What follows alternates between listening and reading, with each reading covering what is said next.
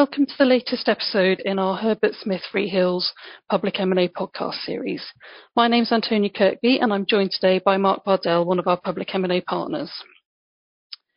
Today we're going to be talking about the proposals by the Takeover Panel to amend the definition of acting in concert in the Takeover Code. And whilst the final changes haven't yet been published, the consultation has closed, and it's probably unlikely we'll see any significant changes in detail. And it's really important for parties to understand the rules, even if they aren't planning on undertaking any public M&A right now. So uh, acting in concert is a really core concept under the code and is really important for a number of reasons. So Mark, should we just start talking about what acting in concert actually means and why it matters? Sure. I guess the first thing to say is that acting in concert isn't a bad thing. Uh, so the first thing really to understand is it's not a label of criminal or bad behaviour. It's really just a vehicle for the rules of the takeover code to be applied. So I would say that any court or regulator needs the ability to aggregate the positions of different parties who are in fact coordinating things among themselves and this is the panel's version of that. So what exactly does it mean? Well, the way the takeover panel define acting in concert uh, is by reference to parties who are cooperating to obtain or consolidate control of a company. And remember that the takeover panel is all about transactions for control of a company, and they set control at 30% of the, voting rights exercisable in a company. Why do they do that? They know that 50% is statutory control for English incorporated companies. That's the level at which you can pass an ordinary resolution, appoint and remove directors, all those kind of things. Um, but because of passive investments, uh, shareholder apathy, not everybody turns up to a general meeting, so there's a level beneath 50% at which you can exercise effective control. And for decades, the panel has struck a line in the sand at 30% for that. So acting in concert, people who are acting together around control, around that 30% margin. What specifically does it mean in practice? Well, first, it's whether or not a mandatory takeover offer is, triggered. Um, secondly, the rules applicable during the course of a live bid, um, which relate to minimum level of acceptance or forms of consideration um, that have to be offered, and rules applicable outside of a bid, disclosure of dealings, those, kind of points. Uh, so that's what it means and what it's all about. And who does the panel um, treat as acting in concert under the code? So the panel will look first and foremost to a factual test. So who who are the parties under their definition who are cooperating to obtain or consolidate control? But in addition to that factual test, um, they have a series of rules to speed things up, so they have to look endlessly at the facts and so on the one hand, they deem certain parties to be acting in concert, um, and a party is deemed to be acting in concert with affiliates. Um, and that's where you have actual control. And then there are a series of presumptions that certain people will be presumed to be acting in concert. And these presumptions, in theory, can be rebutted by a different set of facts but it gives the panel a, a kind of ready reckoner um, as to whether you're acting in concert or not. Most importantly, it moves the burden of proof onto the parties seeking to rebut a presumption so that the panel can, as the regulator, can apply the presumption, uh, presume that the people are acting in concert and throw the problem over to the people in question to disprove that they are, as a matter of fact, not acting in concert. And this consultation paper is all about the presumptions. And before we get into the detail of what the, the changes actually are, are being proposed, what are the panel seeking to do with these changes? Why are they putting forward these these changes? So they are really trying to do two things. Um, the first is to codify existing practice that has developed in the application of these presumptions and the application of their rules in different fact patterns. Um, so the first purpose is just codification. And the second is they are making some changes. So in particular, uh, around the rules as applied to funds. And what the panel are saying through this consultation process is the way the book and the rules was originally written was focusing on corporate structures. Over time, funds are more and more prevalent in anything to do with bids and life in general. Um, and therefore the rule book needs to catch up and apply consistent principles across corporate structures and fund structures. Um, so the changes are by and large logical extensions of, what the rules or the spirit of the rules has always been, but making it clearer uh, for market participants to better understand how this rather nebulous and factual um, concept of acting in concert applies in real life scenarios. So that codification and clarification is very welcome in, in my opinion. So should we move on now to start looking at some of the actual detailed changes they're proposing? Um, should we start with what they're going to do with groups of companies and who will be acting in concert within a group of companies?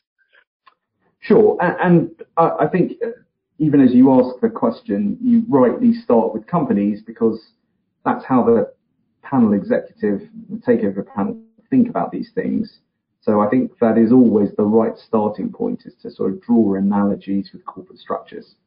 And a key change here is that um, the presumption around groups of companies, uh, they are raising the threshold from 20% um, equity interest in a company to 30% um, equity interest as a presumption of acting in concert within group structures.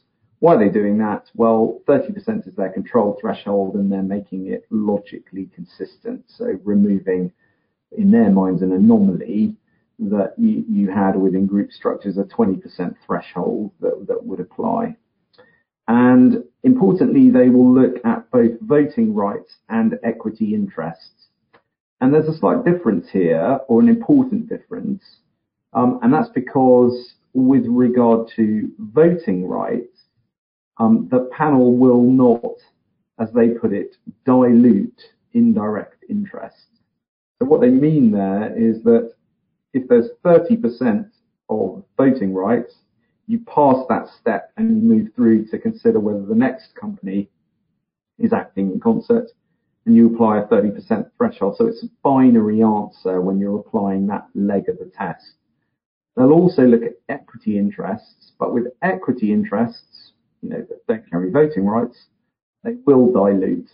So if you start at the top and you move through 50%, then you move down to another 50%, the net result is only 25% as opposed to being on the voting test a yes and a yes for both those tests.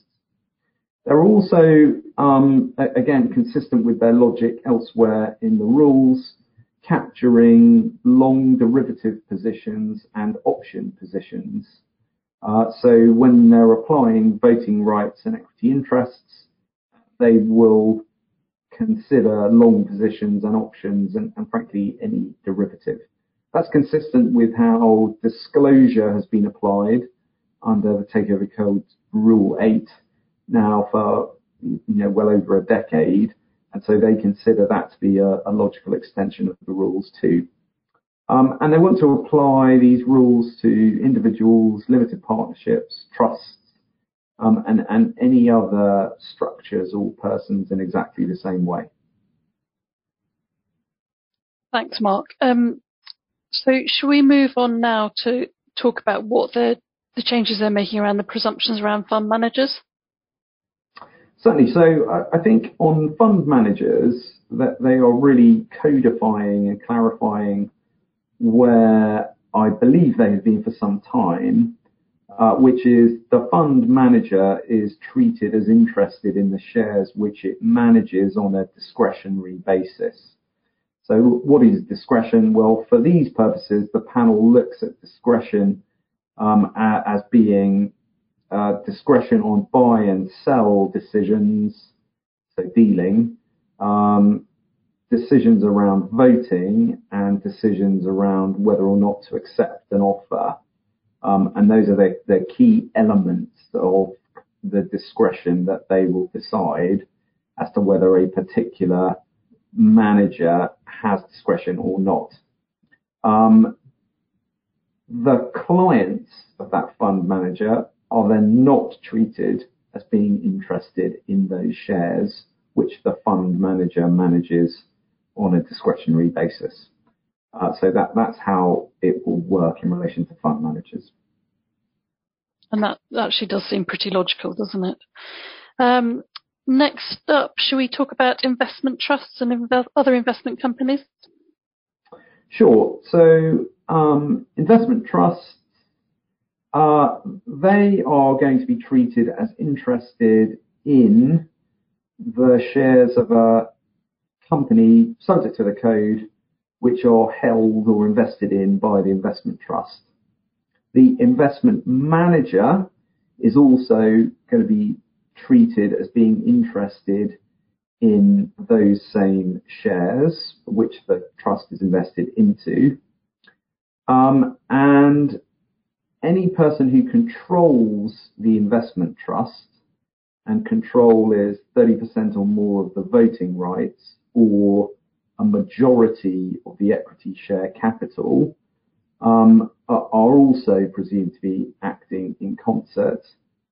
Um, and if a person owns 30% or more of the equity share capital of that investment trust, they are also going to be presumed to be acting in concert um, with the trust and the manager uh, consistent with this idea that it's always 30% and even passive in equity interests are, are relevant for these tests, whether you're looking at corporates or funds. So that's the broad sweep of, of how things would apply to investment trusts as well. And then finally, should we move on to funds? And I think this is, I think you'll agree with me, the area where it's possibly the most more complex and harder to understand. But um, do you want to try and unpack what they're doing for us in this area, please? Sure. I, I, I think the easiest way to think about it um, is that a fund should be treated in exactly the same way as a corporate structure. So it's open to parties to structure things however they like, of course, but the panel would say whether you choose, choose an incorporated structure or whether you choose a, a fund, LPGP, uh, by which I mean limited partner, general partner structure, the same principle should apply. So if you think about it in that way, that's logical. Uh, I would say it's sensible and, and you can then make sense of how the rules apply. In the facts of any given situation, because there's many different ways uh, funds and structures are put together, it can get quite factually complicated. But if you hang on to those principles, that's how you can make sense of it. So the first thing to think about is, I think, imagine you are running a series of funds. Um, you want to make sure that you don't accidentally trigger Rule 9. Or if you do tr- trigger Rule 9 and want to make a mandatory bid, you, you do it deliberately and knowingly. Um, and therefore, in that context, if you own 30% or more of limited partner interests in a fund, uh, then you need to aggregate um, your interests with those of the fund to assess whether you've triggered a mandatory bid. Um, also, in that regard, similar vein, if you're an investment manager or an investment advisor to the fund, um, and really you're the one making the decisions in relation to what that fund does, uh, then you will also need to aggregate your own positions with the positions of the fund itself to determine whether or not you trigger a, a mandatory bid. Um, another scenario to think about is if you are managing a group of funds, you're sitting there and somebody else makes a takeover offer for a company in which you are interested, then you'll need to consider your disclosure obligations under Rule 8. And again, those same aggregation principles will apply. Um, the, the 30% passive interest, the question about control through being the manager and advisor, investment advisor to the fund. Again, you need to think about aggregation and your aggregated Rule 8 position. The next scenario, the last scenario I'll talk about, is when you are managing group funds and you yourself want to make an offer or participate in an offer. In theory as well, it, applies if you're receiving an offer uh, in exactly the same way. But if you're in that last category, you're a listed fund governed by the code. And whilst there are lots of those, I would argue in practice there are many more funds acting on the buy side who want to make a bid and participate in consortia. So focusing mainly on the buy side and, and the bids, then if you are a fund investing in a new SPV or bidco for the purpose of making the offer, then you are acting in concert with that bidco. And I think that would come as a surprise to nobody that that's why you're participating in, in the way that you are. Um, also, by extension, if you're an investment manager um, to a bidder or a target vehicle, uh, together with any other entity that that that is controlled by the investment manager or controlling the investment manager, uh, then you ought to be considered to be acting in concert with with the bid vehicle as well. Um, and, and again, the decision to make the investment into the consortium will be made by that investment manager, and then by extension, what else it controls gets brought in. So I think that again is logical and consistent with these principles. If you then think behind that, so what about other investors who sit behind the immediate um, investors into the consortium and into the bid vehicle? So you, you're going back up the tree, if you put it in a, in a diagram. Well, imagine now you're an LP investor in a fund which is itself participating in a consortium to make a bid for a, a code company. Then you need to think whether you have a, a diluted or see-through indirect interest in 30% or more of the um, equity share capital in the bidco. Um, if that is the case, then even though you're up the tree, as it were, and, and your interests are indirect, then you can get drawn into the concert party. Um, similarly, if you don't have voting rights or equity uh, control, but you've got more than 50% of the passive interests um, of the funds up the tree, then you're going to get drawn into the definition of the concert party as well.